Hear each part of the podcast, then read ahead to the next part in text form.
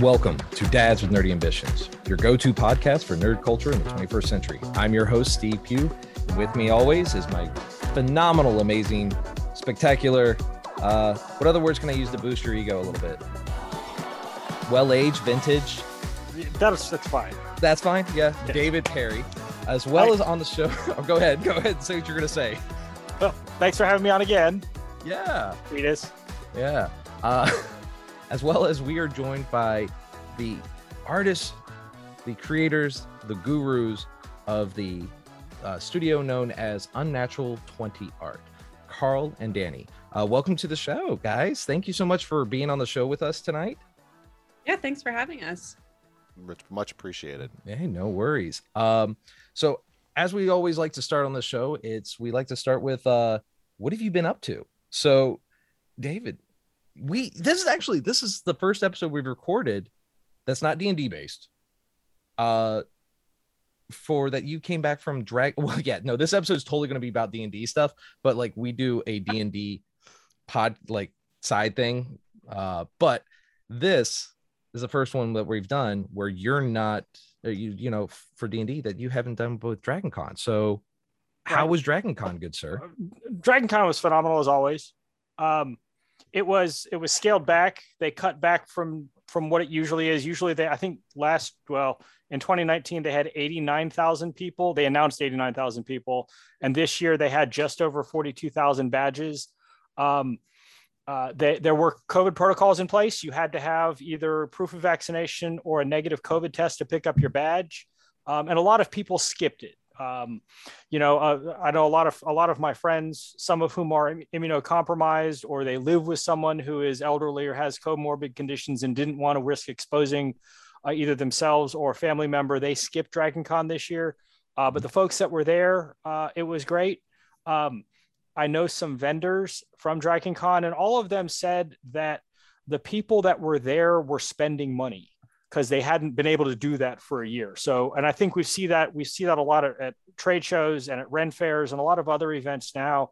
Uh, folks are they're spending money, they're buying things from vendors, um, which is good. Uh, and of course, the cosplay was just just amazing. Um, so that was real good. Uh, that was fun. Um, I got to see a lot of folks, some of whom I haven't seen since Dragon Con two years ago. Uh, Shang Chi came out. Pardon? Did, did Dana make it? I did not see Dana this year. Ah. Um, I, I think I think his wife might have some issues, or he had ah, some family okay, stuff. Okay, okay, okay. Um, How many know, Lokis were there, by the way?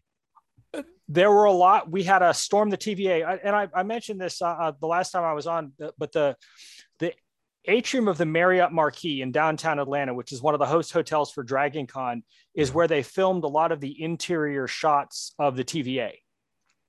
And so uh, there was uh, a Storm the TVA event for Loki variants and uh, TVA agents and all sorts of, of cosplayers from, from the Loki show.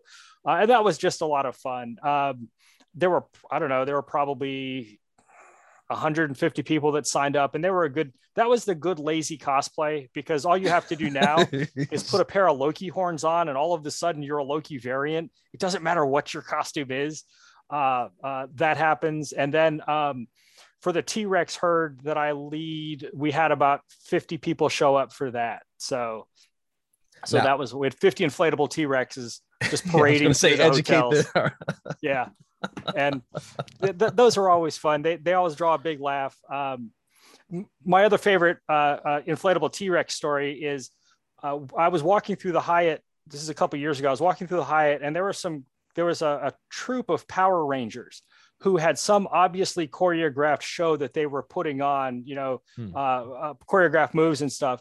And then all of a sudden, out of nowhere, an inflatable Godzilla and an inflatable T Rex came in and crashed the Power Rangers show. And they had a mock fight that broke out right there. And it was just, it was hilarious. Uh, and that's just kind of the, the hijinks and the shenanigans that go on at Dragon Con. It's always fun. That's awesome. It's, it's great. Uh, you saw, did you see Shang-Chi yet? Yes, always this, been so on this, Asian. I hey man, stereotypes. I, I I I try not to go there, man.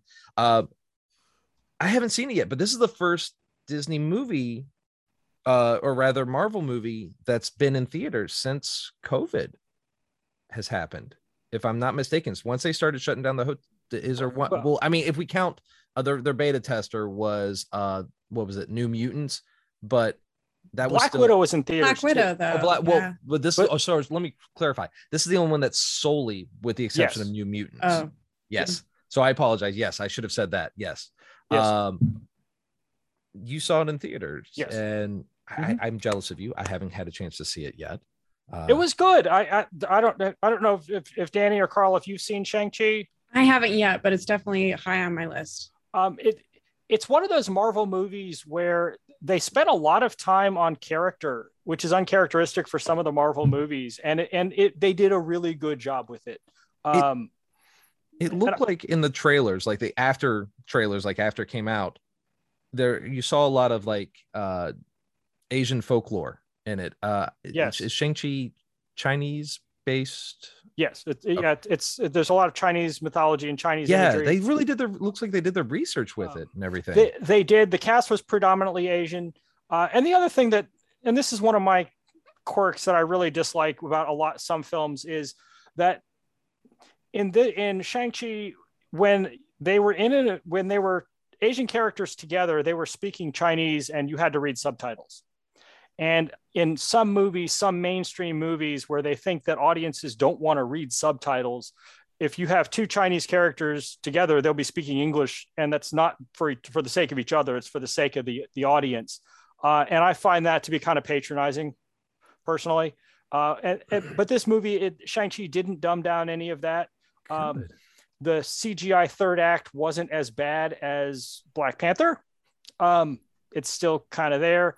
Uh, and they did a nice job of, of tying into some past Marvel uh, MCU entries. Uh, I'll leave it at that. But it, I Okay. thought it was very good. Nice. Um, on your scale of where does it fall in the the Marvel movies? I think I give it an eight, eight and a half All right, out of All right. 10. all right. I'll, I'll Um, get that. But uh, we'll you bring up a you bring up an interesting question that I actually asked on Twitter today. Um, subs or dubs? Do you prefer Subtitles. subtitles? Subtitles. Oh, about always, always Always? subtitles. Yeah. I Yeah. actually had somebody say they There's only been like two shows that I've watched without subtitles, and it's Cowboy Bebop and Mob Psycho. which they they just recently launched the Twitter uh the the uh, trailer for on Netflix and the trailer for Sandman, which I'm I don't know how I feel. I'm excited because I like the comic Sandman and I've Mhm. listened to the audibles. If you haven't listened to them, I strongly strongly recommend it. Phenomenally done, great cast. Uh, but in the comics, uh, Dream or Morpheus's eyes are completely black. They're supposed to be like the sky at night and there's one single star in each eye. Now, in the trailer, he had regular eyes, and I don't feel. I, I know it's kind of a minor thing, but it's part of who the character is, and just to steer into this black abyss. And I don't know how I feel. I'm still excited. I'm still going to watch it, but I, I'm taking it with a little bit of a grain of salt because Netflix, I feel like, is a hit or miss when they come to things. Um, That's fair. um like there's stuff that looks really good but it, it just turns into a flop um i didn't like how they did death note even though i love william Dafoe i think he's a phenomenal actor i think what they did was complete trash with Yeah. that and uh so we'll see on- Live on that action anime adaptations. Yeah, I'm never hard. sure about live action. Like, what was the there was uh the one with the girl who's a like a robot and she has a big Alita uh, Alita. Yeah, I feel Alita. like that that was the best one. That was a, done. but that was a pet project for the director. Like he had mm. been wor- like basically he'd, he'd put off making that movie until mm. technology had caught up with his vision. So like that was something that was like, all right, like I you you know this wasn't just a cash grab. This was like literally someone's dream project, which I think is is where that difference came in. So And- how- And I keep you- hoping they'll make a sequel. I mean, they, they should. It it was I- good enough to. Yeah, I, Was I mean, it? theoretically they're oh, working on one. Yes. Um, Alright. I, I thought that you know because James Cameron was bankrolling all of that. He and Guillermo del Toro they were they were basically bankrolling uh, uh, Battle Angel Alita.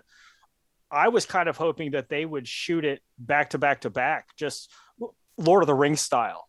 You know, in the same way that I also hoped that they would have shot Dune that way instead of making Dune Part One and then maybe making a Part Two. Oh, they're But they totally would- making a part. oh, they two. have to make a part two or I'll that cry. movie is ridiculous. It depends on how much it makes, I would assume. Right. I know, but that's gonna kill me if it doesn't make enough because Right. people just don't go because of COVID. How about this? We'll go buy a bunch of tickets. We'll rent out theaters ourselves. We'll make Perfect, sure there there's go. yeah, We'll that, that, that'll do it. I, I hope so. Unite to save Yes, Dune. exactly. for you, Muad'Dib. Sorry, totally got a tangent on a tangent. Um, but no, I think I I how so you said you're I've never actually watched Cowboy Bebop, and I know there's going to be some gasps. Uh, I'm I'm picky when it comes to I'm a connoisseur or, or like I like to try different animes. Like Attack on Titan was an anime I watched. Um, actually my first well my first one that I got passionate about, I'll say, uh, was Death Note, and I did watch it dubbed. That was my first one, and it, it's not a bad one dubbed, but I love One Punch. I loved uh, Tenchi. I loved Inuyasha. I've there's a few. I actually never watched Cowboy, so as a fan of Cowboy, how do you feel about the Netflix uh, interpretation of it? Um, I haven't seen it The trailer Oh, yet? Yeah, I haven't seen the trailer. Oh, okay. trailer yet. Uh, so I'm not sure. I usually don't watch live action Okay. anime remakes. I I love animation, Mm, the style, and some shows I just watch purely because of the way it's animated. mm. Um, like you mentioned, One Punch, like and Mm. Mob Psycho is like that for me, where it's like the animation. Oh my god. Um, so yeah, I don't I don't know. I'll, I'll probably watch it because I'm home a lot and I watch a lot of Netflix, but You're glutton for punishment. You know, I don't know that I would have super high expectations. Yeah. we'll see because uh, all the cowboy like movies, Mm. animated movies that they've made are are great. So we'll see. It's awesome. So Are- this are- is actually, Are, are you watching Star Wars Visions? Is it on yet? Yes. They, oh they no! released they released eight episodes last week, and it's Star Wars stories made in an- the made in an anime or manga style. yeah, I, and I each of them they're, they're very short. You know, most of them are 15 to 20 minutes, and they're very short and self-contained, and they're made by predominantly Asian filmmakers. So I was, and, and I I am not a huge anime or manga fan. And this the way that they're done is very different. So I'd like to hear from people who are whether they like Star Wars Visions because the people on my feed, who most of whom are Star Wars fans, the reaction is very mixed. I, I'm gonna have to do it. We're gonna have to do an episode, and I've been planning on doing it for anime because even Warhammer TV has a bunch of. I don't consider them. They are the the flavor of anime, but it's you can definitely tell it's like somebody who's a fan of anime did this, and not a person who is like this is their profession. Like they this is what they went to school and did. Like like the the Japanese animation animes. Like they you can tell a lot of time and TLC was put into these whereas you got a grad student freshman or you know in college it's an artist doing the anime for the warhammer tv ones. They're they're not well done which is heartbreaking for somebody who's a 40k fan.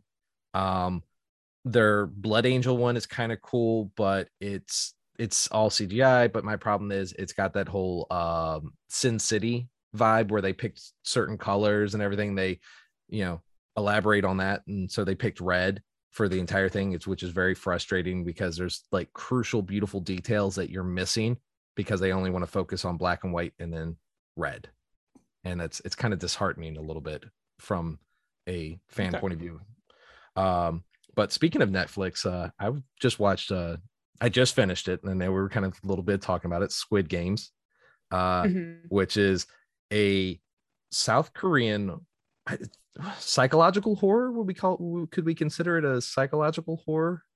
Uh, very.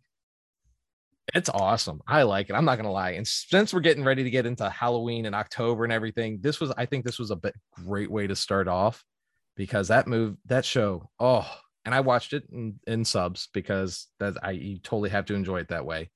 Um, Danny, you've actually watched uh, almost all of it. Yes, you I'm very close to the end. I love it. I feel like it's like um Battle Royale meets Cabin in the Woods. I was, yeah, I can get behind that. I was thinking like Saw meets Hunger Games. Is yeah, where I oh, was it's very Hunger. Yeah, it's got a little. way more twisted. Yeah. Um, Uh, David, do you have any intentions on ever watching it, or is it just like something? Probably, I don't know. Maybe not. So, selling point, what I could sell for you here is like okay, these sell it to me. All right, so these people all have like stupid amounts of debt, and I actually did the conversion rate. It's of like how much money and everything because they're sitting there talking like they'll say in billions, and I'm like, how much? And I'm like, oh yeah, money conversion. So, like they owe, we'll say around a million dollars a piece. These people they are in like financial debt out the wazoo, and so like they give them a chance to make some money by like doing a slap contest, and they said, hey, if you really want this money, call this card and say this thing, and we'll pick you up, and you can really earn some money. And they go through one game and they get completely like people die in front of them. And they said, All right, you don't want to do this, everybody vote. And they vote to get out. And like days later, all these people that voted to get out are still in that financial debt and say, you know what, maybe the money's worth it, and volunteer to potentially die to win money. And it's all kid games. It's all games you used to play as, or, or games similar to what you used to play as a kid, like red light, green light. Um, Okay. they had like this um this bridge crossing one they played marbles they uh they I mean, wasn't all- that wasn't that basic premise kind of the the Running Man, not not the Arnold Schwarzenegger movie, but the old Stephen King story that there was a there, there was a game show where you know you had to survive for X amount of time um, It's- it- to to to pay off, and that's what it was. It was it was about the story the the the character in the book. He was he was in debt and he was running for his life or something like that. could I mean, is is that uh, that- basically sounds I don't or- I never saw that one Okay. or read the book um Okay. yeah no I my selection was Stephen King like my problem with him is he was always lengthy with like his descriptions on stuff so but yeah um Carl you're pretty quiet over there buddy Yeah, I, well, so I, I haven't seen I haven't seen Squid Game, um, but uh, I have I've seen a, a bit of like kind of material on it, and Okay. and yeah, I definitely got some. If you enjoyed that style of of kind of filmmaking, if you haven't seen Battle Royale, um, definitely put that on your list. Uh, it's a, it, kind of like seminal horror.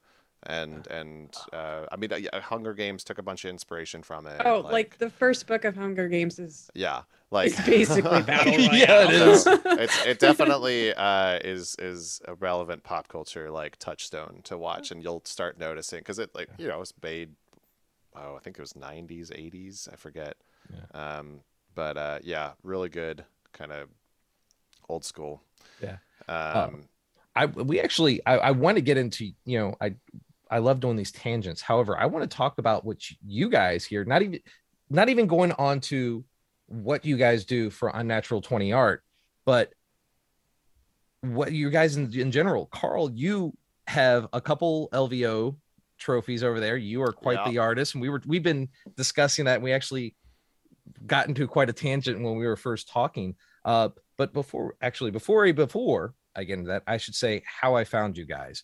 Um, ladies and gentlemen, I found these amazing people here on TikTok. It actually popped up in my algorithm, and it was the video it was was talking about how you're not sure if people would notice, but you're going that extra step for what you guys do in your art. And it was putting the little cloth behind your mimic's mouths and everything, because that was the thing that popped in my thing because I am a huge fan of mimics. And as I've told you guys, I feel like if you're a D&D player and you don't have PTSD from a mimic, you're not playing this game properly.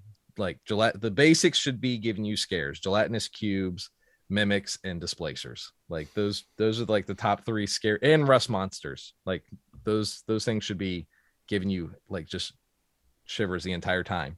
Rust Um, monster, truly, truly the most frightening, frightening uh, monster in the entirety of D and D. Really, I mean, what is D and D other than a loot simulator? Uh, It really is. yeah. actually it's funny so i'm doing uh i have a bunch of so i'm a mailman when i'm not here or a letter carrier uh is the, the term now um but i got a bunch of guys because the guys that work at the office they know i'm a nerd uh and they go and a bunch of them wanted to, to play d&d they said hey can we play and I was like, yeah, all right, we'll set it up. And these guys really aren't nerdy. And one of them, I'm going to get him on the show. He's got this hardcore Boston accent. It's the best thing in the world. he plays a dragonborn. So he's got this. Just imagine a bipedal fire breathing dragon with a Boston accent, like hardcore Southie Boston accent. It's great. Um, but they were getting into it and they they really we we did a round two. We did a second round uh, session and they're going to continue, and it's great. And my brother-in-law came in for the second session. He was helping me set up some stuff. He's like, "Hey, can I play?" And I said, "Yeah." And the thing he got out of it was not so much playing D&D, not so much the fantasy, the looting, the punching monsters, but rather the social experience he got out of it. The the bond that he built with these people that he's never met before playing this silly game where it's all statistics and probability and improv. And he had they they we played for 4 hours. And it was such an intense experience for me on what he thought about it that I'm actually going to be doing an episode based on just talking to people about like what is it that we get out of these silly because it really is it's it's literally paper dice statistics and probability all these paper games to where you guys have actually built a business off of this fan this fandom of Dungeons and Dragons. And you play Carl you play uh 40k or Age of Sigmar or at least you are a phenomenal artist. And ladies and gentlemen i can't emphasize enough you got you really really need to check out some of the stuff he's done. Uh, you've did some awesome borderlands uh, inspira- inspired uh, display. Uh, should i can i talk about the uh, the Idoneth oh yeah go for it. Yeah yeah. Yeah so he's uh, which i'm absolutely just envious of this beautiful Idoneth Deepkin model uh riding a gold a koi is it koi or goldfish? It's a it's a goldfish yeah. And how many hours did you spend painting this one model? uh that one was uh i think like 15 or 20 um it was a test model for that army and uh are you going to continue it yeah so the uh the the the theme of that is actually i'm doing a uh, like an underwater deep water deepkin so everything is going to be painted with um blacklight accents. So it'll have blacklight paint uh, on various places where you'd find bioluminescence on like deep sea creatures. And I'm gonna have actually black lights incorporated into the display board that You're insane are like hidden in rocks and stuff. So it'll like accent all of these things. You're, and not to mention this, you did the art style of Borderlands on these Necromunda, right? Yeah, yeah. So Tyranids yeah, reverse engineered the Borderlands art style and painted it onto miniatures about an inch tall. Uh, You're absolutely insane, good sir, and it, it, and I mean this as the biggest compliment ever. Like, truly, you're an artist. Um, so yeah, let's kind of talk a little bit about you guys for a second here. Enough about with our tangents and what shows we've been watching and our fascinations with anime.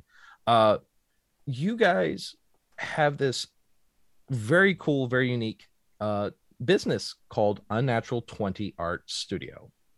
Uh, and this is just the two of you, right? Uh, you guys make and create various things. Uh, like I said, your mimics, uh, your Cthulhu dice, uh, Cthulhu skull dice, which are mm-hmm. really cool. Um, and I'm you're talking about how you have some other things down the line that you're working on. Um, so kind of share a little bit about that with us, if you don't mind. Like, how did you guys get started? Absolutely. Danny, you want to take this one? Sure. Well, it started with the Mimic Box, which you saw on TikTok, and which a lot of our videos on TikTok uh, feature the Mimic Box.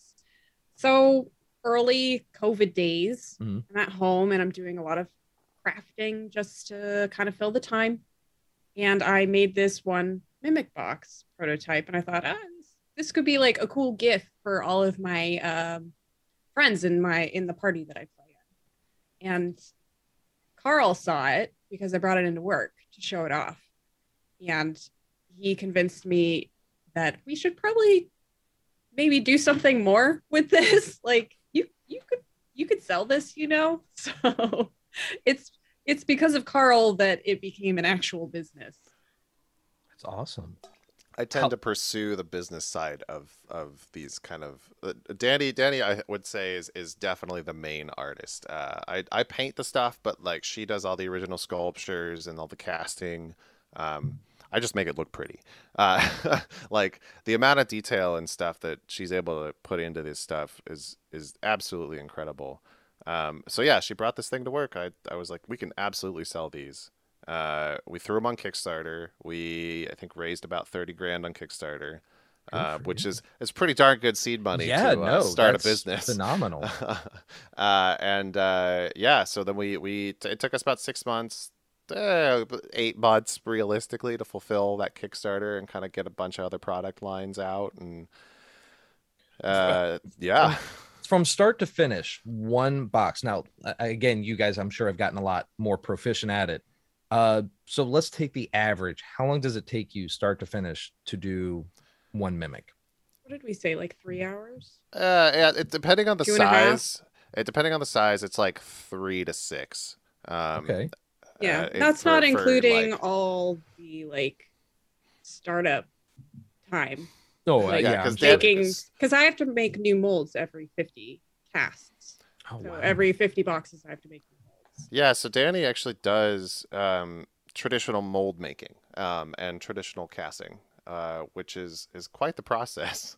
yeah. Uh, Can you uh, educate me here a little bit? What is traditional molding and traditional casting entail? So I think that by traditional we just mean it's poured by hand. It's not made by a machine.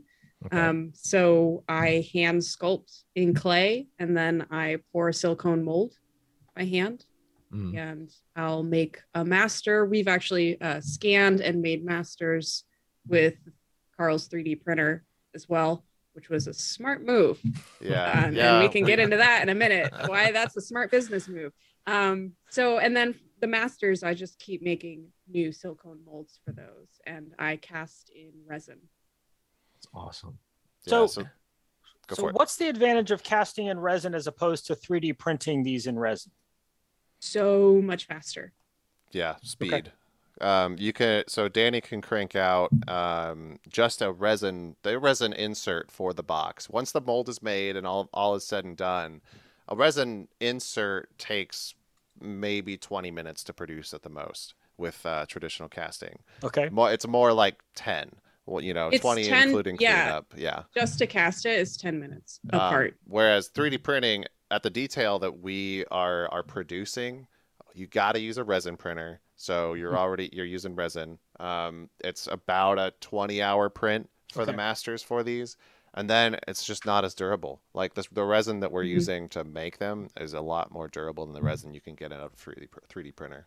So so the the 10 or 20 minutes that you're t- saying it c- takes to cast that does that include the cooling time or or the, the- Yeah. the, okay. I'm using a really quick setting resin for Okay. for this particular product. I use different resins depending on what I'm casting. But for the mimic boxes, I use a very fast setting resin. And there's a little bit of cleanup work, sanding. Uh, that's it's pretty fast. So and that's per part. So there's three parts per Okay. box. Okay, that, that was my next question: is how, how many pieces? So you you cast this in three separate pieces and then assemble them. Mhm. And is this an injection casting, or as opposed to like rotocasting or some of the other techniques? Uh, this is just poured, Okay, straight up poured, Yeah, it's an open top. hollow back, open. Yep. okay, Yeah. Yeah, we've got so we we we we may be approaching rotocasting here for one of our next Yeah. projects. Uh, Mhm. The Okay. the next project we're doing is a lot larger. Um, luckily, these are all pretty small. Um, they're Okay. all fairly they're all fairly small, so it's a, it's a small enough part that you can actually do with this this one part mold, and you don't need to rotocast it. But yeah, the next project we're doing is uh, a, a- quite a bit larger. Involved. Yeah. Involved. Yeah. So, not that I'm complaining, because like I said, I love my mimics. Why mimics? Why not some other random insert D and D or any fantasy monster? What made you go with mimics? Why did I start with the mimic? Yeah. Um, I think because I just wanted some. I I like functional art. Okay. Um, so it looks good enough to just put on display on a shelf Mhm. with its gaping mouth and like dice in it. Um, but it's functional too. It's a storage box. So we're kind of trying to stay in that realm with everything that we're building, where it's, you know, tabletop gaming related. It's like dice related or storage related. It's like accessories, but it's good enough to put on display. And so I guess I just started with the Mimic because I was like, well, it's already a box. that works. So your next project should be a gelatinous cube uh, pencil holder. Right. Just let you know, Joe. You just stab pencils and pens into it, and if I need to grab it, hopefully it's not burnt out. You know. Uh, You're not the you're not the only or the first person who's suggested gelatinous. oh my God, I'm of some kind. be look if you're able to make something like that and do it let me know i'm down I'll, Little I'll- like- I'll, I'll drink little like- because Carl is an expert miniatures painter and has Yes, a printer for yes, miniatures is. and like you know little armor just like float in oh, the yeah just floating around. random things actually that would be really cool. I, I would totally and just, just make sure you have little holes for pencils and pens to go Right. in and oh my god that would be and you got to do it like random angles too like where it's enough to where it's balanced in to where it's not going to go anywhere but like at odd random angles that you can put the the pencils and pens in and everything. Look at this great teamwork here. I'm glad you're on. Product design, like, brainstorming. New products already. What's your what's your percentage? You know, like Oh, what- um so you also made and i really like them too the your d20s your your chonk cthulhu skull dice and everything yeah. So how do you go from d&d to like well, i mean well it's not a hard transition but you went from d&d to cthulhu mythos I I'm so I me and Danny both are big kind of like horror and sort of monster fans in general. We both Mhm. kind of have this background in theater and and kind of production there. So uh what you'll probably see in the future is just a lot of stuff that is is is not necessarily D&D inspired but very much monster inspired in general. So the Cthulhu skull was actually something that I took on. I digitally sculpted that thing um, rather than the traditional mold casting that we usually do. Mm. Uh, I so I taught myself how to digital sculpt because I had a vision for what I wanted it to look like, and so um, so we, we digitally sculpted it. We three I've got a resin printer, so we 3D printed those, and then Danny made the traditional molds out of them. Um, but we're again, yeah, we're both really big horror kind of like monster fans, and so yeah, we we all of our stuff kind of has this this sort of mix of of playfulness, but a little bit dark. Um, so think like like little nightmares and and you Yeah, know stuff like that, where it's it's you- you've got this fun element, but you have this just slightly dark tinged element that that kind of keeps it interesting. i'm not gonna lie the i did get an audrey 2 vibe from your uh Sure. your yes Mhm. yeah just like the mouth and the tongue and how you have it it it definitely was little shop of horrors vibe right there but i was like eh, that's cool uh, Yeah. you know i just i'm i'm definitely in that like i my favorite holidays coming up um i love yes. halloween Yep. um so and i actually got my wife excited about it this year um so we have like twin one year old or well they're about to be two holy crap I'm, dude they're about to be two um and i have a 10 year old and so the two year olds were dressing up as dragons and i'm making their uh their wagon into like a like a wooden looking wagon thing i'm putting like eva foam on it and doing it all up so she's going to be daenerys targaryen so this is the first year she actually got excited about halloween because she gets to be the mother of dragons um yeah That's and awesome. uh, I'm I'm doing a Yanti. I got a great mask coming from uh CFX masks. They do like their composite effects. They do some amazing things. I'm doing like this whole uh, costume I, I got from like various places and cosplayed up. I actually wore it for our last cosplay episode, and it was it was cool. Um, but I love Halloween. So that is my holiday, and I'm I'm excited, especially for this month. So when people get excited about Halloween and stuff, and like they're all about the monsters, it always makes for a fun day. I, I just absolutely enjoy it. Um, you guys said in in some of your, your statements, you guys are D and D players, and you're both DMs as well, right? Yep. So That is a- as well as so in between, uh, how do you like I? I ask this question because I get asked all the time. How the hell do you find time to do this stuff? Like, because well, it's easy to play. Oh yeah, yeah. Well, as a DM, because I'm I'm DMing a game where like completely homebrew for David.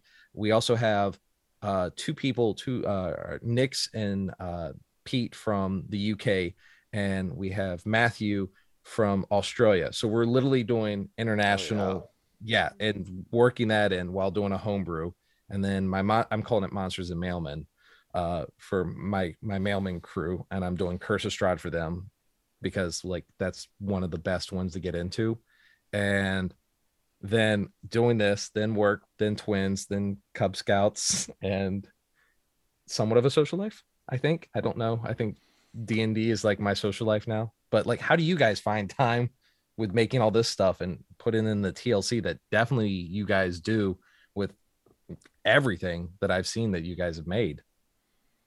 I know for me, um, for the D and D stuff, uh, I I what I I and I and I Danny and I kind of run our games a little differently. I'm very I'm very loosey goosey. I'm very much see D and D as as like structured improv, um, more so than than like. Uh, I mean, it. Uh, so my my and I and I the the aspect that I enjoy most is sort of like group world building. Um, I I kind of have enjoyed like Dungeons Daddies um, and like Adventure Zone as as kind of D and D podcasts because they're a little less they're a little less crunchy. Um, they're a little less rules focused and they're more about kind of the story. And so I've, I run an entirely homebrew game, kind of set in sort of a D and D cyberpunk world. It's like a city that produces magic items um, Nice. exclusively and like exports them and things like that. So it's it's very fun.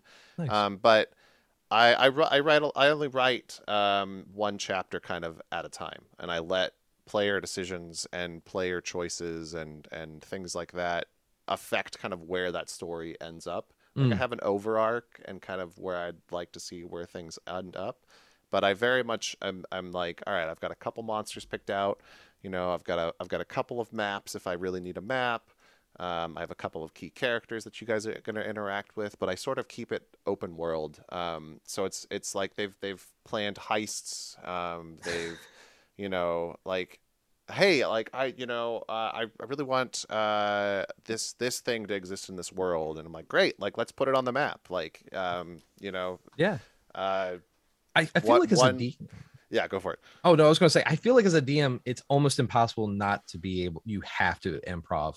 Like case in point, my group that's never played before, they're in a tavern because why not? That's where ninety five percent of all D and D things start is in a tavern, and the kids come running in from Curse of Strahd, Thorn and Rose, and they're asking for help, and the cleric says, "I want to punch the kids in the face," and I'm like, "I'm this." I'm like, oh, "Sure, you can, but give me a reason why." And he's like, well, one, they left their parents. Okay. They're in the house of Danger stuff. Okay. Uh, they came to a bar. It's a tavern. Sure. Why not though? And he's like, and they came up to a tiefling, uh, a dragonborn and two dwarves, complete strangers and said, Hey, come save my parents. All right. Yeah, go ahead. You want to punch the kids, punch the damn kids. But you know, there's going to be repercussions for your actions. But it was, it was even David over here, I I had to improv almost an entire session, three hour session, because these guys just want to randomly do what they want to do. I, I I almost think that's a requirement at this point for My players don't like combat. So they always try to get out of it. And I will Really? let them if they yeah, I, I will actually let their um social skill checks yeah no I, I have more effect than they normally would in combat because that's not what they want. They want to build a story. They want to build characters. They want to talk to NPCs. Um, they do not enjoy combat. So I give them the ability to make their own way out. And they have, uh, I think the most surprising encounter was when they defeated a bunch of Mephits by hugging them. It worked. okay yeah. um the overarching the overarching thing of d&d uh, and my experience in role-playing game is actions have consequences absolutely what, Mhm. what whatever that action is if that action is is diplomacy great and if that action is combat if if you punch that kid in the face if that's your first response to a kid running up to you there's going to be you know the, the that's what keeps the murder hobos in check um and same thing with with the diplomacy is is that can be a greater reward and the out of an out of combat resolution to the same problem should in my opinion as as a dungeon master myself should have the same reward as if you as if they burn the village down Absolutely. Uh, no, or, I, or detriment. I I like it when players think outside the box, even from from a DM's point of view.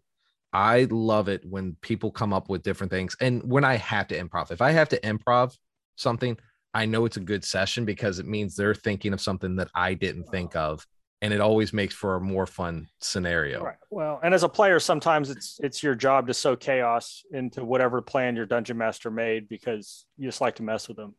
Um, I- Is is that a hint, David? Is is is, is that something? it's something? not a hint. is That's just fact. I mean, like I said, I, I, I I've been playing role playing games since you were in diapers, so you know, yeah, that's how it goes. Now, look, look, Danny Carl, let me ask you this, just since we're talking about D and D. yeah, shoot. how, what was your first uh, what was your first edition and what was your first character i'm j- i just like to ask people that Ooh. So um, I've been playing for maybe five or six years, and uh, my first introduction was actually called Dungeon World, okay which is like D and D light. It's like very very simple and mostly role playing. Okay Um, and my first character was a fighter, and she was essentially me. She Okay. had, like my personality, but could punch through walls. okay what what brought you to dungeons and dragons Uh, it was my housemate at the time okay wanted to play and was like, "Hey, look, there's this like one guy I know from work who will play, and he knows a DM, and will you play with us? We would like more people in the party." So, and I listened in for one session. I was like, "Why? Yes, of course. Like, why wouldn't I want to do this with my whole life?" And that's pretty much what it is now. and, and so did did you start in fifth edition Um, d- yes. okay okay carl same question Yeah, so I actually started uh, with 3.5. Um, Okay. So yeah, very, very grainy, like really rules heavy. I'm really glad I did not have to DM in 3.5 because yes I don't know how my DM did it, honestly. they had a supercomputer Yeah, like uh, I think he just had a supercomputer brain or something. Yes. But um, I played a uh, it was a a bard that ended up being a master of masks.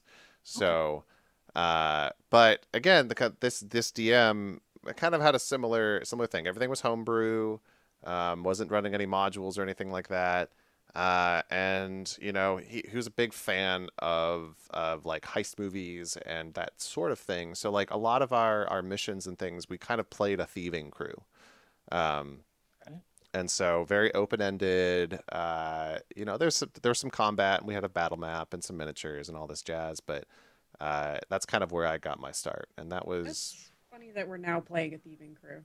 Oh yeah, I'm, I, yeah. I play in one of Carl's campaigns. So yeah, yeah, so she's she's a player in, in the uh, the homebrew kind of cyberpunk like uh, All right. world. So so in your in your how do you incorporate cyberpunk into into but it's essentially a medieval fantasy high magic setting uh, it's it's I kind of take themes from cyberpunk. So in this setting, it's there's uh you know a few kind of like corporations or companies that are producing these magic items and have Okay. have have sort of uh, taken over the local law enforcement, so to speak. Um, so and like and I when I when we do kind of high tech stuff, it's it's kind of like steampunky, sort of like. Uh, I, I know there's an actual official D and D setting for this, but I don't remember Right. what the name is. But um, uh, basically like set dressing and skinning yeah, yeah, yeah. For the so most it's part. it's very much uh, and, then f- guns. yeah, and guns. And so I uh, the other thing I incorporated was was sort of I have this this central element of kind of like I really enjoy Borderlands as, as a game, and I enjoy the like the loot hoarding aspect. So I I give players a lot of magic items, and like I have this little like item generator thing that they can buy things from like a slot machine. Um, That's awesome. Like, yeah, so there's a lot of little elements. I kind of like just picked and chose a bunch of stuff that that that sounded like fun, and I've always wanted to see in a D and D game, and I put it in mine because if I'm running it, I get to you know Yeah, you're do God. want, right? Do whatever you want. but yeah, as far as like incorporating cyberpunk themes, it's it's mostly that I'm incorporating kind of storyline themes um, into the the the world and enemies and and and character building and things like that. So it's like you know you don't necessarily know who the bad guys are. Uh, you don't necessarily know like what people's motivations are. Um, it's kind I kind of keep that sort of uh, you know grainy detective element to it where I, I usually have like planning sessions for to allow people to kind of explore cities and, and do things so um, it's very yeah it's very thematically uh, cyberpunk rather than uh, like straight like sci-fi or anything like that That's Okay, pretty so- awesome. So how does how does your art factor into to your role playing games or your tabletop gaming, or, and vice versa? How does that figure into your art? um If that makes any sense. yeah uh, Man, look at you asking the killer questions over yeah. here. I know for I know for me, my art is really heavily influenced by the the media that I consume, and I'm I'm sure it is with everyone. Um, and so like the bright colors and really high contrast stuff, I pull from. Um, you know, I watch a lot of uh, I watch a lot of animated stuff. Um, obviously, I, I really enjoy like thing you know really high contrast uh, games and and kind of punchy colors and things like that for like Borderlands and stuff. But then I also watch a lot of horror, so that that's kind of where that creepy element comes in for me. Um, I'm a big fan of like Bloodborne and um, like the Souls games. Um, I'm a big fan of of kind of like classic 80s horror and like slasher flicks and things like that. Um, and then yeah, so that's kind of where that that dark element comes in for me. Have you played Phasmophobia by any chance? I watch a lot of people play Phasmophobia. I've watched somebody play all of Yeah. Phasmophobia. Oh, that's that's a game right there. Let me tell you what. Mhm. Well, and, and then you guys have a background in in physical art and sculpture. Um, do you guys do any digital art? You know, I you know you talked, uh, Carl. You mentioned you have a 3D printer. So do you do your own modeling? Is I mean, as a medium, that's been something that's come along in the last few years, few decades, you know, 20 years, all of your lifetimes, adult lifetimes. Um, but is is that something that is is digital art where everything is going even some of the physical things that we do that people seem to be modeling it at a computer first as opposed to just picking out a block of clay and starting just to carve something up Um, I think I think that we're actually kind of straddling the line. Um, I know I, I and I want to hear kind of Danny's opinion on this too because I we've talked about it a little bit, but it's it's very much something we've got a hybrid process. I mean, Danny Okay. does a very traditional sculpture. We scan it in. We do some stuff on the computer. Um, I am I am I'm really bad at clay. I'm really I'm pretty decent in in the computer as far as uh, digitally sculpting, but I like I've I, I've been trying to get better at clay, but oh boy, is it difficult. But I know I know that for me, like you just can't replicate a lot of the detail you can get from clay as far as getting that handmade look.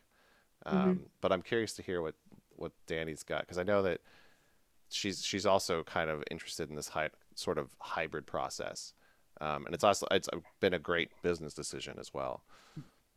So I feel the same way about it that I feel about um, CG in films. I think that some of the best results that you get are a combination of practical props and computer generated. Yes. And I, so I feel that same way about art and physical art is that it's it's awesome to utilize all of the tools that you have without necessarily giving preference to one or over the other to classic media over digital media but if you can find ways to use both appropriately you can actually get really amazing results so i happen to be a lot faster at sculpting in clay because i spent years and years and years training and doing it. I can do a little bit of digital but i can't quite get like that feel like it was handmade if i do the whole thing digitally. We will scan our stuff though. We were planning on scanning and making uh, 3d printable versions of our art available at some point and so we're using the technology but we're not you know throwing one away i don't think that we're ever going to throw away the classic mediums that are in this world in preference for digital. I think that okay. maybe at first when something's hot and new and fresh and you're like wow look at this. I can print this at home. Um, make everything printed. You know there's a lot of like hype over like the new thing but then you sort of fall into a rhythm where you where you realize actually not everything is better if it's printed Yes. in resin but it is great for this So, so that's think- how I feel about it. A little bit I of both. I think a perfect example of this is the the shift you see in in like movies and movie production. There was a very very heavy shift in investment into CG, um, kind of you know early to to, to mid 2000s 2010 or whatever and now we're seeing kind of this shift back into practical and, and a mix of the two essentially you know? What do we talk Yes. about for for big movies? We talk about like fury road. Like 90% of that movie was practical effects you know? Um, you've got you know nolan who's that's all he does is is practical stuff. But like you know these big budget movies i mean marvel's obviously a, a great uh, exception to the rule because marvel can throw a bunch of money at a cg problem and, and make it look amazing. Um, but I think that I think yeah I think just like in the movie industry I think with the art industry you're you're gonna see this really heavy shift into 3D printing and digital art and and NFTs and all this stuff because it's really important but I think you'll start to see it's gonna kind of work its way back into a sort of a hybrid mix of two and kind of picking out the best of whatever tool you need to use and piggybacking off of what you just said there, it, I I feel like there's certain. I, I'm trying to think of the how the best to say this, but there's certain things you lose you you you gain with using the the smoke and mirror methods. There's like case in point, uh, they they they've I think they've aged very well. Uh, the Lord of the Rings movies, like the way they did everything, it was all illusion based. Like they, Well, the- they didn't Fellowship of the Ring had a lot of very practical effects, but then as they and so did Two Towers. But as you got into uh, Return of the King, there was a lot of CGI in Return of the King. Well, there and, And- and part of that I'll say for this is because uh oh my gosh, what's his uh Orlando Bloom? He ended up like didn't he dislocate or do injure his arm some way and they had Well, to do the- some the- stuff. well, you know, they, they had just the, the the scale, the scale Oh, of true. Minas Tirith and the scale of the Ride of the Rohirrim and the, the Army of the Dead and all that. They just couldn't replicate that, I don't think, in practical effects. Whereas Fellowship of the Ring, uh, there, I, there was some CGI, but there wasn't nearly as much because it was, you know, at the at the final battle there where where Boromir dies. Spoiler alert. You know, it was it was the Fellowship and and you know fifty guys in orc costumes. Um, okay, I, I I think you you you think you guys are exactly right. I think we are. The, the, I think people are trying to find that balance between uh, computer generated and and practical effects. Now, let me also ask you. It, I, I, I don't art. I, I, I, just, I just don't do that very well. So how does someone get into an art career? I mean, do, uh, do you have BFA or do you just you know, technical training or, or how do you fall into that? Um, well, don't do what I did and go and get a mechanical engineering degree and then decide to be an artist. so, pro tip, uh, yeah. So that's that's my uh, that's my official background. Is I have I have a degree I have a mechanical engineering degree from Oregon State University. I got a, I did get a minor in fine arts. Um, Okay. so I, I did have a little bit of official training. Uh, Danny's is much more the traditional like way to go about getting a career in art. Yeah, I so I did major in fine arts and minored in mathematics, uh, but that's not to say that. I mean, college is not for everybody, and certainly if you're going into the arts, think about it. Um, and I would recommend to anybody who is thinking about, hey, I think I'm going to go to school for this art-related thing. Take business classes for God's sake. I wish somebody had told me like minor in business, you moron. Your whole life is going to be selling yourself. So I didn't. True that. story. No, that is- I, I mean, I, I, I major in you know marketing, and I wanted to, because, and I chose that career just to take the business classes because you never know when you're going to be, you're going to have to, at minimum, you're going to learn some financial skills here Mhm. and setting yourself up for life. No, that is an absolute true story right there. Yeah, Pay taxes and run payroll. Yeah, yeah About absolutely like true. sixty percent of your time as an artist, especially if you're going into gallery or freelance, is self promotion. So you have to know how to market and advertise. And I, I suck at it, which is why Carl does it. Carl does, takes care of that. That's why I for us. run the TikTok. I just uh, make things and he makes them popular. So, So I went into theater actually because I did not want to deal with trying to sell myself and get Okay. into galleries. Um, I went the theater route and ended up in theater production, which I'm still in. Uh, Unnatural 20 is still kind of a startup side thing, and quickly we'll see how much it absorbs my life and takes over and makes and draws me out of every other arena of my life. That's an So- exciting and scary time too, because it's that transition from going when you guys go full blown. That's I didn't realize you guys, not that it changes anything, but you guys do amazing stuff. And when you do make that transition, that's that that pinnacle moment, and that's pretty cool. Yeah, my side was a little more forced of a transition. So I, I'm full time for this company now because so we were working together. We worked at a a, a theater studio, um, you know, making puppets and animatronics and and very very cool stuff. But yeah, COVID hit last year. All of the clientele disappeared basically overnight, uh, and they laid off oh 70 or 80 percent of the shop Mm. all in one one go. like yeah, so um, Danny's part of the skeleton crew that's back at the shop, um, and I am yeah the skeleton. There you go. uh, and uh, I am I am I am doing this full time. So Good for you, man. it's a yeah. So it was a, it was a, it was a, it was a transition. It was a little bit of forced transition, but I, I at least I got to start the business while on unemployment, so that was nice.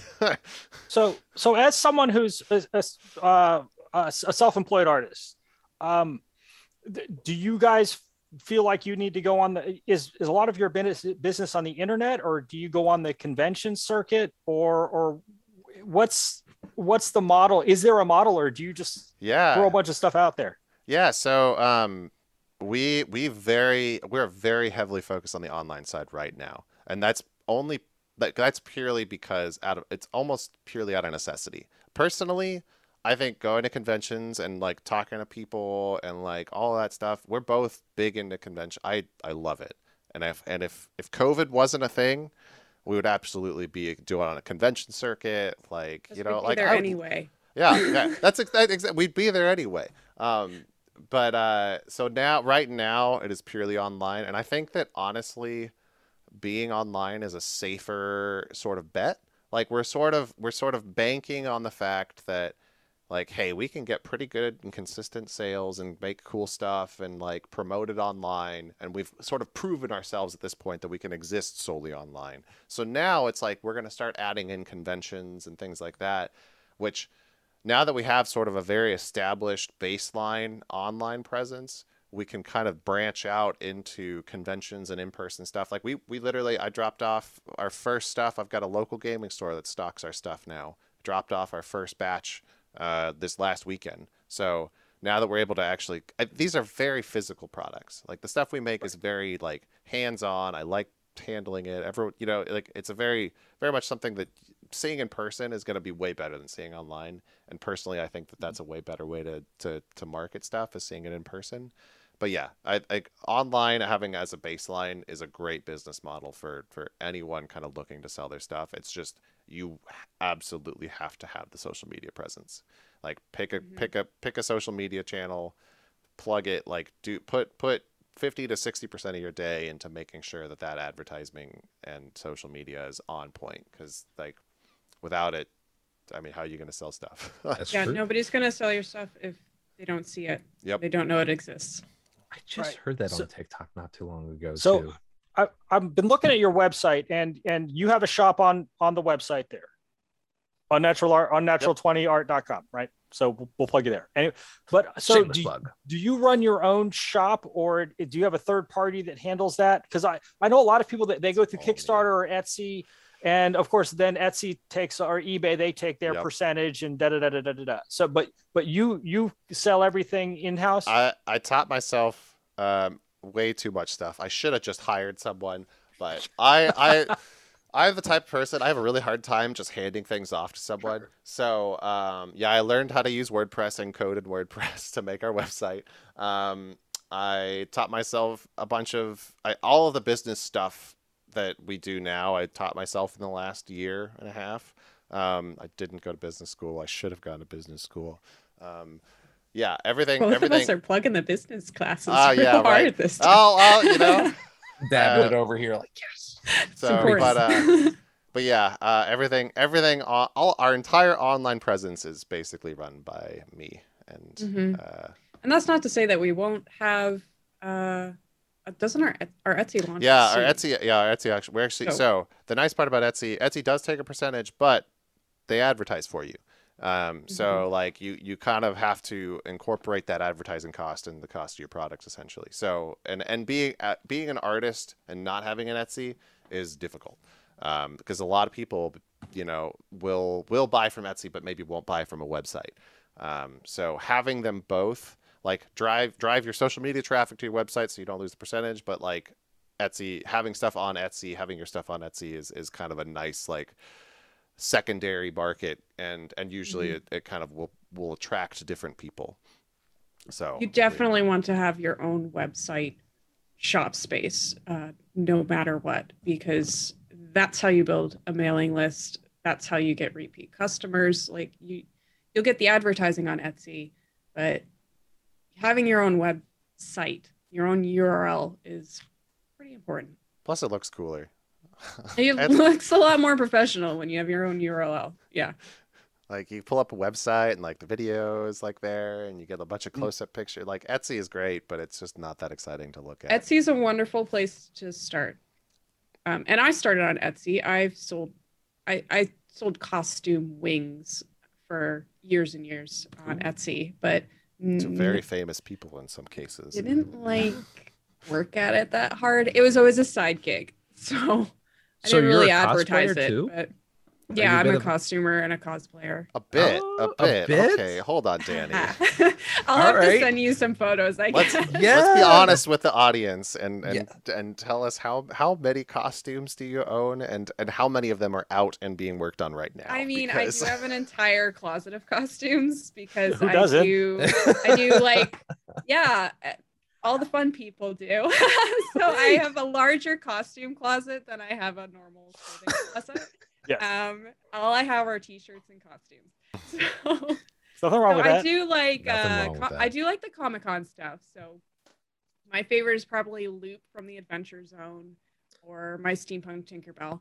Uh, but I also do a lot of pirating and Okay. I go to a lot of balls. So like thematic balls like Harry Potter and Enchanted Forest and Vespertine and Vampire's Ball and such. So I go to a lot of thematic costuming events. I just have a community of friends that like to go to costume events. And so I find out about all of them on Facebook and That's awesome. spend a lot of spare time making costumes. And yeah, I'm working on pirate stuff right now. Nothing wrong with that. There's that's awesome. Yeah, we definitely have to see some. Man, this is a heck of a team we got on here because David, I know I don't know if you've seen any of his models, but he does. He does an amazing job. And if she i- i- and if Danny is if good, if as good, or if not better at her cosplay, this is literally I I, I you guys are like oh I'm envious I want, of you. I want to know more about your wings because I, I like I love wings. And- Or were yours actuated or feathered or, or what what do you build? So I I have built actuated wings in the past. They are usually not worth building on commission. Okay. Um, most people don't want to pay the how much work Right. they involve. Uh, so I have built them. I've built puppet style wings, like rod con- control operated large wings. But for the most part, on Etsy, I was building small, made out of foam, Mhm. small costume wings. Okay. how much was it? it's, uh, just out of curiosity, if you don't mind me asking, for wings that could actually come out, actuated wings, Yeah. how much would that actually? Th- How much does that cost You typically? the and and probably the number that it should cost, not necessarily Yes, the number that, yes, it the- the- that Yeah. you got paid because Um, Let's say well, all right, I'm I am the the worst at wings. price. I'm the worst at pricing my stuff, but I could tell you that the last time that I built a set of, uh, like huge actuated wings, not like uh, pneumatic actuated, but Mhm. you know, articulated wings. Right. Uh, there were Pull, three. pull a cord and they They were Yeah. three grand. Okay. Um, and that That's fair. was that was not enough because it it took me. You just end up eating your hours. Um, I, I would I would argue that that's probably the the equivalent. You know, like three grand definitely sounds much on the cheaper side, but I put that to the equivalent of like I used to do commission painting, and what I would put into it and what I was making, I was making like two dollars an hour if I was lucky hmm doing Yeah. a model. And I'd be like, okay, I'm doing 150 models. I charged, we'll say a one grand, and everybody's like, that's awesome. I'm like, no, that's crappy. I I I'm pay, getting paid pennies on the dollar. Uh, as someone that does army commissions professionally, yeah, you should uh, not be making two dollars an hour. No, no, I, I, I that's well, that's why I stopped because I was like, and that's why I, I kind of took a break. I burnt myself out from it. That's that's one of those That's things. why I stopped too. I, Yeah, I mean, I don't sell wings anymore because it's just like you're burnout. You're you're burnt out from doing it, and so I I love the sound of my voice, and so apparently a few other people out there in the world do. So that thus is why we have a podcast. Um, that and I just like to get David on here and ask him random questions and watch him go on tangents. Well, I well, I don't I don't take commissions. I, I don't I don't do cosplay for money. I have a real job. I, I have a job that pays all my bills. oh, He just I- shut I us should all down. I'm sorry. A real I'm sorry. Yes, I'm sorry. I, I have a job where I sit in a cubicle. I sit in a cubicle in front of a computer, and that pays all my bills. grown up. I know, I know. That's me being a snob. That's He's an old fart appointed over there snob. too. So And, and I'll, I'll tell you, I, I have two liberal arts degrees. I have two history degrees. So that's even that's even more worthless than a fine arts degree. Like because the only option is there. You either what are you going to do? Teach? But I, I have a I have a job where I sit in front of a, cube, a computer in a cubicle every day, and that pays my bills. Because people ask me all the time, "Hey, will you build this for me? Will you do this?" Like, No, No. I will help you build yours. I'll be more than happy to help you, but I am not doing it.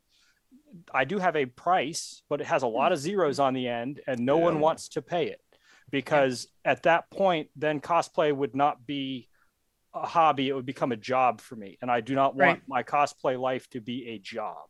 And that is- Exactly. that is a really important distinction um, Yeah. that I'm finding that because I I have this I have this bad habit of monetizing my hobbies and Mhm. turning them into jobs. So like I almost every hobby that I pick up, which is a lot, I do like film photography and like uh, just like I did like drone racing for a while. Um, like yeah, I do way too much stuff. Anyway, I have a habit of turning them into jobs, and so you know, Warhammer has become kind of a job. Um, you know, art stuff has become kind of a job.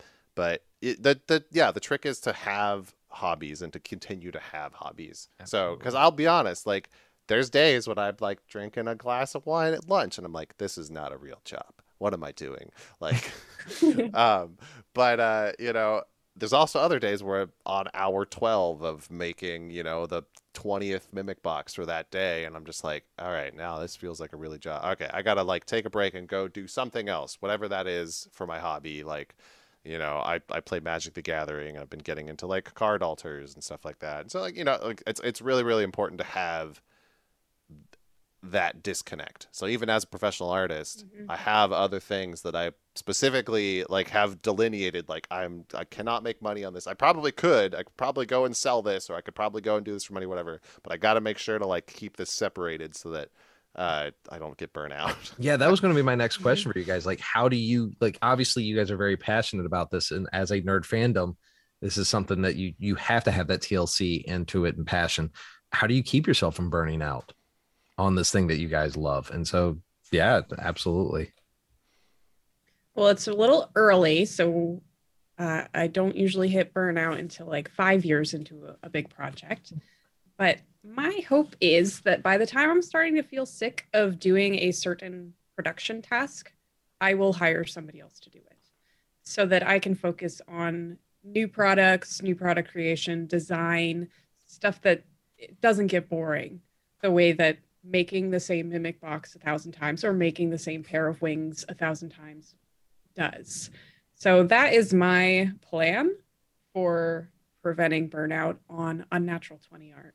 and that's also the intention of kind of the company is is we plan on doing we kind of we I really like the the the like the business model that like like I hate I hate Supreme as a company, but I do like and I I enjoy appreciate their their business model of like, hey, we're gonna do this product for X amount of time and then it's no longer available. So our our plan is to follow that. Is is once we start getting burnt out on something, we're just not going to produce it. We're going to produce something else. It's very much like because we're the artists in in control of kind of how this company is run and how everything is going. You know, I think we'll always have some mimic boxes available, but it's like there's going to be some months where like they just none of them get dropped because we're focused on a different project or something. So Mhm. kind of taking it at one project at a time and and looking at ourselves and saying, all right, is this still fun for us to produce? And saying, hey, and, and realizing that at some point it's not going to be, and and at that point saying, all right, well, like, let's move on to this next project. So Now, do you guys have any projects in the woodwork you could talk to us about that give some hints about? Uh, yeah. Uh, so for me, I I've been getting into magic, so I'm I'm actually sculpting a, a, a mimic deck box, um, because it's been requested a lot of times. I've already and know this- I- somebody's gonna want one. yeah, as soon as people saw that I play Magic, they're like, "Are you gonna do a mimic deck box?" All right, yeah, yeah, for sure. Uh, and then Danny, our our big, that's gonna be kind of this like I think I'm gonna do a one-off, like maybe like a limited run of that because those will be 3D printed and, and painted. And I actually found this super durable resin to print them in. I'm super excited about it. Danny is currently sculpting um, our next big big launch, which she'll tell you about. Yeah, so we are working on monster themed dice towers. So the tower is the monster itself. And the first one was a kraken. The second one, to Dune fans' glee, is a sandworm, although not exactly the same design as of the Dune sandworm. I like the most new- of More like stuff, a- yeah. Yeah, It's more like a graboid from Tremors, but um, even better. Oh my god, even sandworm. better. Yeah, and I'm currently working on a dragon, and so we're hoping to have four to six uh, of these towers by early next year. So Uh, and these are gonna the prototypes hand made for a sculpted, the- Kickstarter. completely. Yeah, so I'm hand hand I'm hand sculpting them right now, and some of them are I've started to mold, and so we're in like design prototyping phase. And we're also these so we're also kind of pursue for this Kickstarter this this digital kind of hybrid process. So we're actually going to take and scan these these hand sculpted versions and then make 3D printable versions is the plan. Um, so the Kickstarter will be if you want to the the the hand Yeah, sculpted we'll- and painted version, you can get it. But if you've got a 3D printer and want to try it yourself, here's the files. Like Well, you the definitely have benefit to, send to us info. the benefit to the hand sculpted and cast ones though is that you're going to get higher detail oh yeah.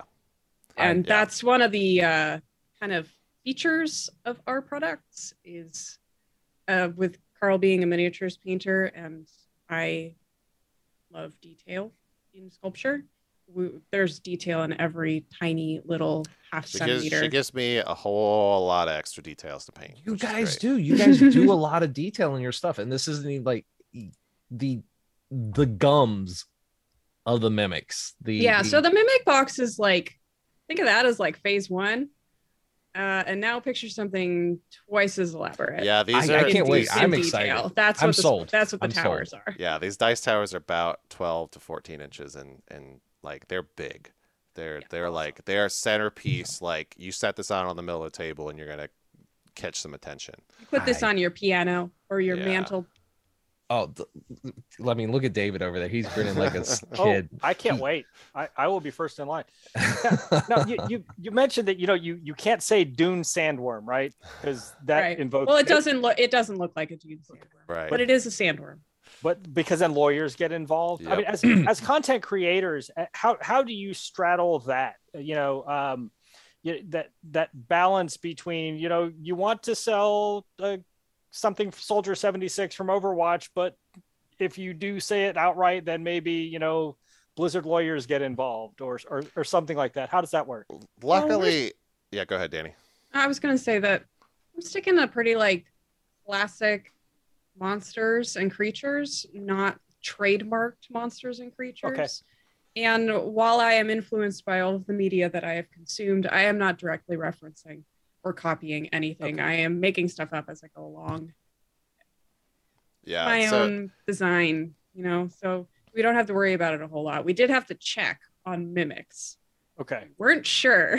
yeah, so Wizard what's I don't know if you if you've deep dived into this, but Wizards of the Coast is actually pretty cool when it comes to D and D fan content. They uh, Okay. they actually have a they have a PDF document of basically stating here here are our, our trademarks things that we don't want you using in our fan Yeah. content. It's and it's like you know Curse of Strahd and and like you know they have a couple of very specific like names and phrases and things in their world that are copyrighted. And then they have a like a the rest of the document is like, hey, here's stuff that you guys are welcome to use for whatever you want. And it's like a list of monsters, it's stats, it's rules, it's it's flavor text of of a lot of their classic stuff. And a mimic is actually in that that document as, hey, you can use this for whatever you want. But what a lot of people do is, you know, they'll make fan fan made like modules, and that's why you see so many modules um, that are able to be written for the D like the the 5e edition is because Wizard of the Coast specifically has this document that says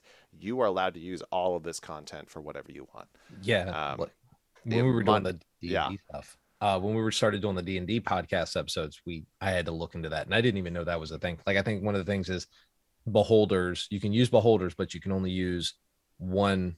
Like they can't have multiple eyes of multiple things. Like, but you can just use them like for one, like Right, an ice yeah. beholder or something like that. So they have some specific ones that you're not allowed to use, but yeah, Yeah. they have a they they really do. And this is the first time, honestly, I've ever seen anything like that come from a company of like, here's how we're handling fan art and everything fan related. Is here's this document that outlines everything you're allowed to do. Um, when and it's it's very extensive because it's it's mostly permissive based. It's just that it's it's it's one paragraph of things you're not allowed to touch, and then everything else is fair game for the most part.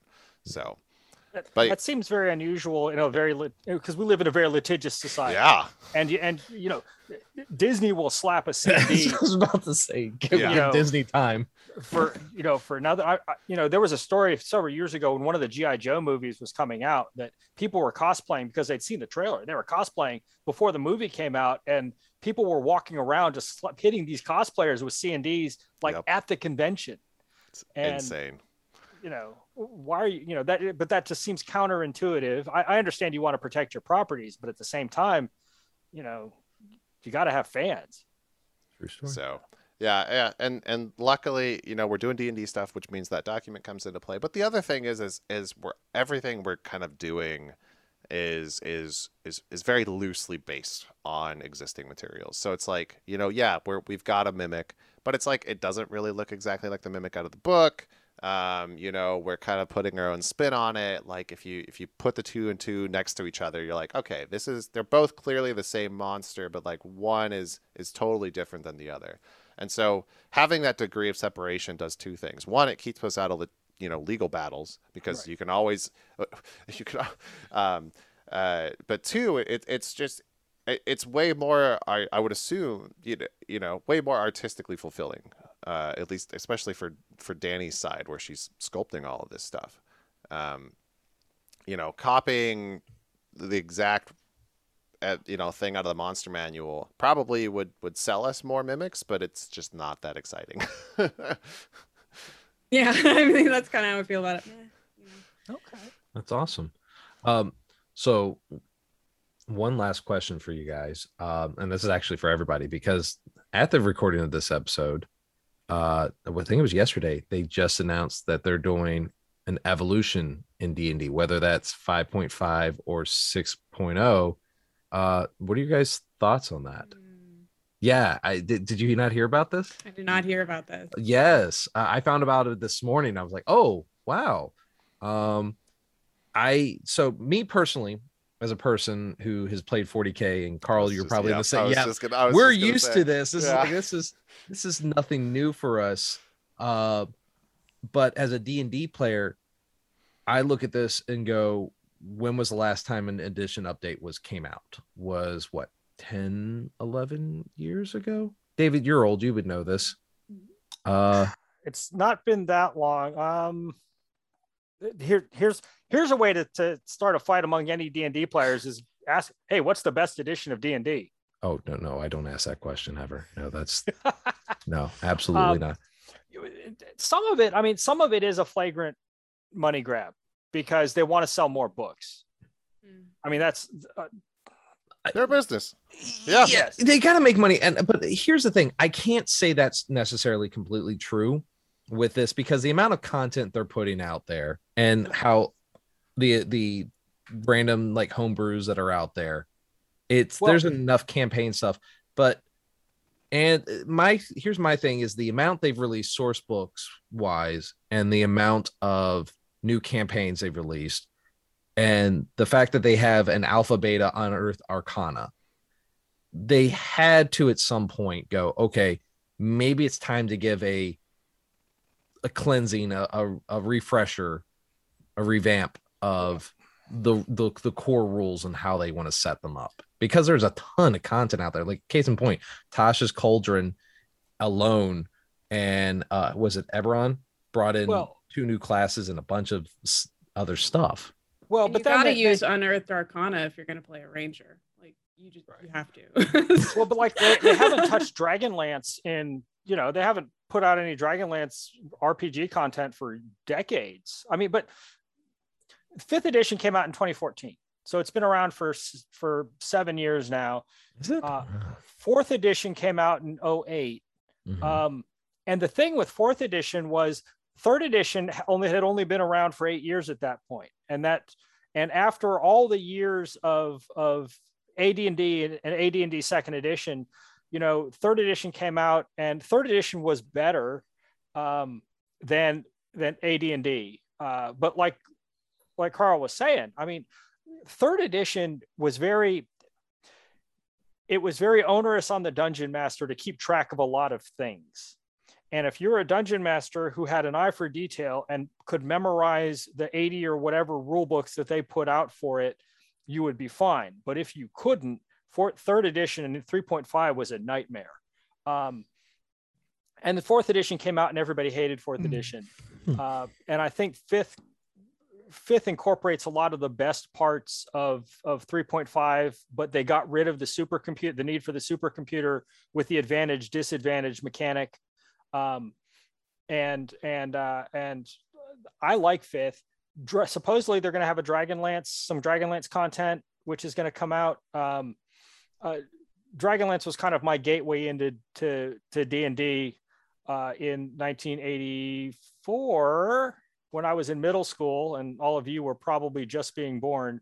I wasn't um, born yet sorry homie i'm i'm 34 because you're children. But but I mean, it it doesn't surprise me that they're going to be coming out with either 5.5 or version six, whatever they're calling it. This article that I just brought up says it'll be out in 2024. yeah Yeah. Um, I think I think they're going to be implementing because it's they're now I feel like they're focusing a lot more on the I don't want to say the minute they're focusing on the miniature side, but they're definitely they're promoting a lot more. I mean, case in point, you can now buy bricks of miniatures. Uh, they've got a four hundred dollar Tiamat model coming out that is what two feet long and like two feet wide, five headed dragon. Yeah, Um, they've been I think they- really pushing the miniatures for they sure.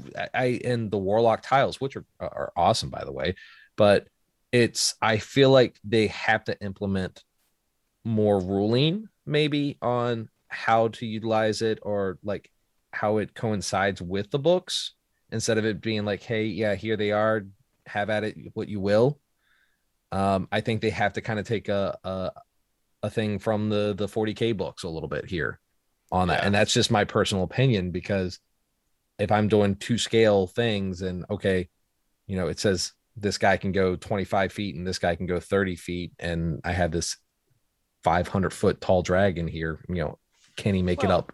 Well, D D and D. I mean, when it go when you go back to ancient history, has its origins in chainmail, which Mhm. was with Mhm. two L's and an E on the end, Yeah. which was a which was a tabletop war game. it wasn't it like supposed to be, it was their thing for like basically Lord of the Rings, like paper version of Lord of the Rings army Probably. fights. I mean, G- Gary Gygax, yeah, that's Yeah. he's he's the father of that. But that's what they were. You know, there's that apocryphal story which I don't know if is 100 percent true, but uh, Gary Gygax's wife thought he was having an affair, and so she follows him one night and she bursts into a basement where he and his friends are poring over a tabletop uh, playing this this war game. You know, so. I guess he is having an affair, just not with a woman. It's with you know dice and miniatures on, on a on a table. Um, the first victim of plastic crack. well, but but I mean, I it doesn't surprise. Like I said, I think you know the the business per the cynical business person says in me says oh it's just a cash grab because everybody's now bought all of these books that are now 50 bucks a pop. Um, you know that's not cheap.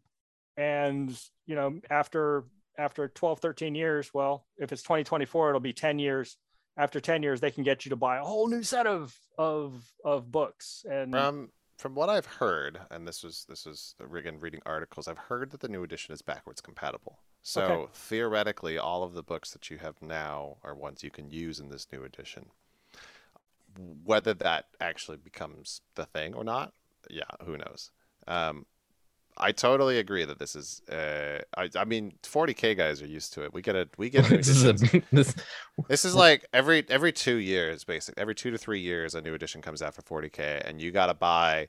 Like the old book is totally useless. You gotta buy a new rule book. You gotta buy a new book for every one of your armies, uh, and generally you gotta buy some new accoutrements, like you know rulers or templates or whatever. So like, I'm just as 40k players, we're like, all right, every three years I gotta spend 300 bucks on new books.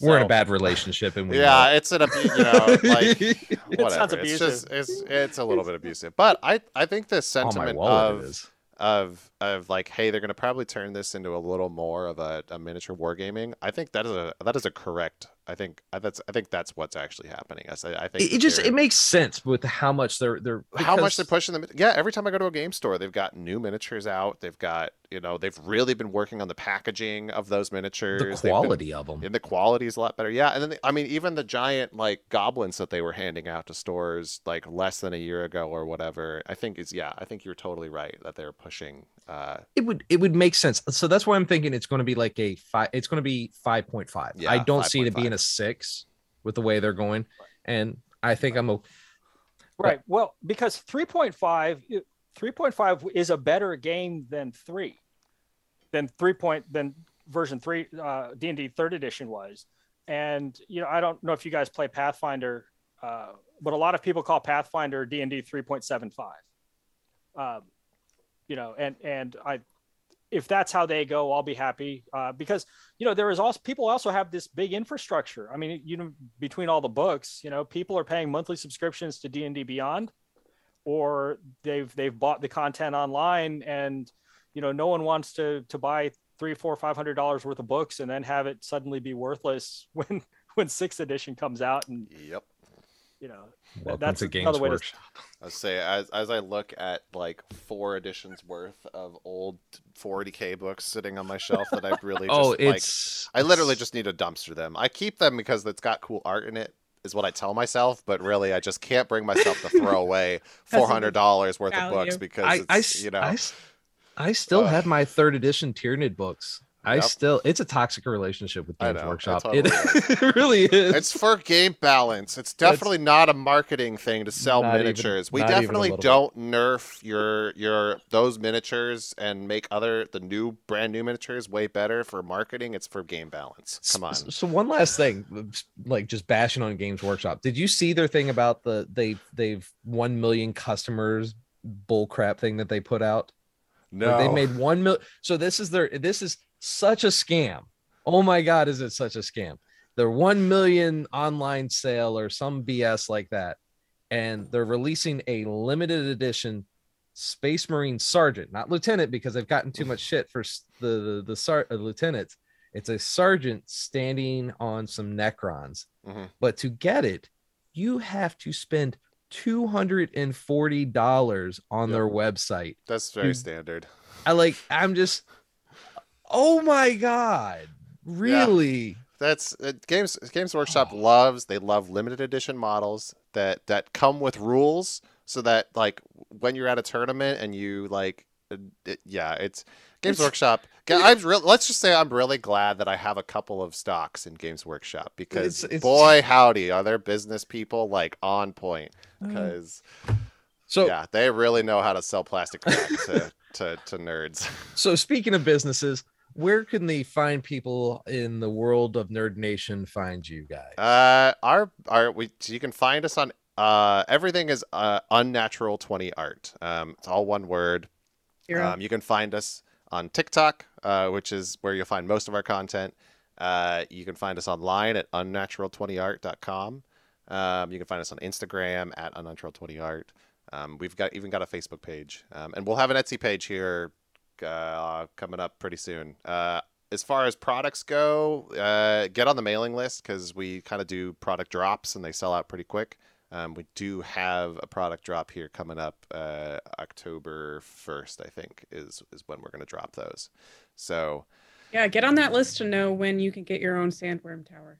Yeah, Definitely, yeah, because we've got yeah we've got the Dice Tower Kickstarter coming out soon. We've got some cool mimic pins that we're uh, we just finished up a Kickstarter for. But yeah, we've got some really cool stuff uh, coming down the pipeline. So keep an eye out. And if you like if you like mini painting and magic and stuff, yeah, get on TikTok because uh, I, I I tend to post a lot of those little side projects as well.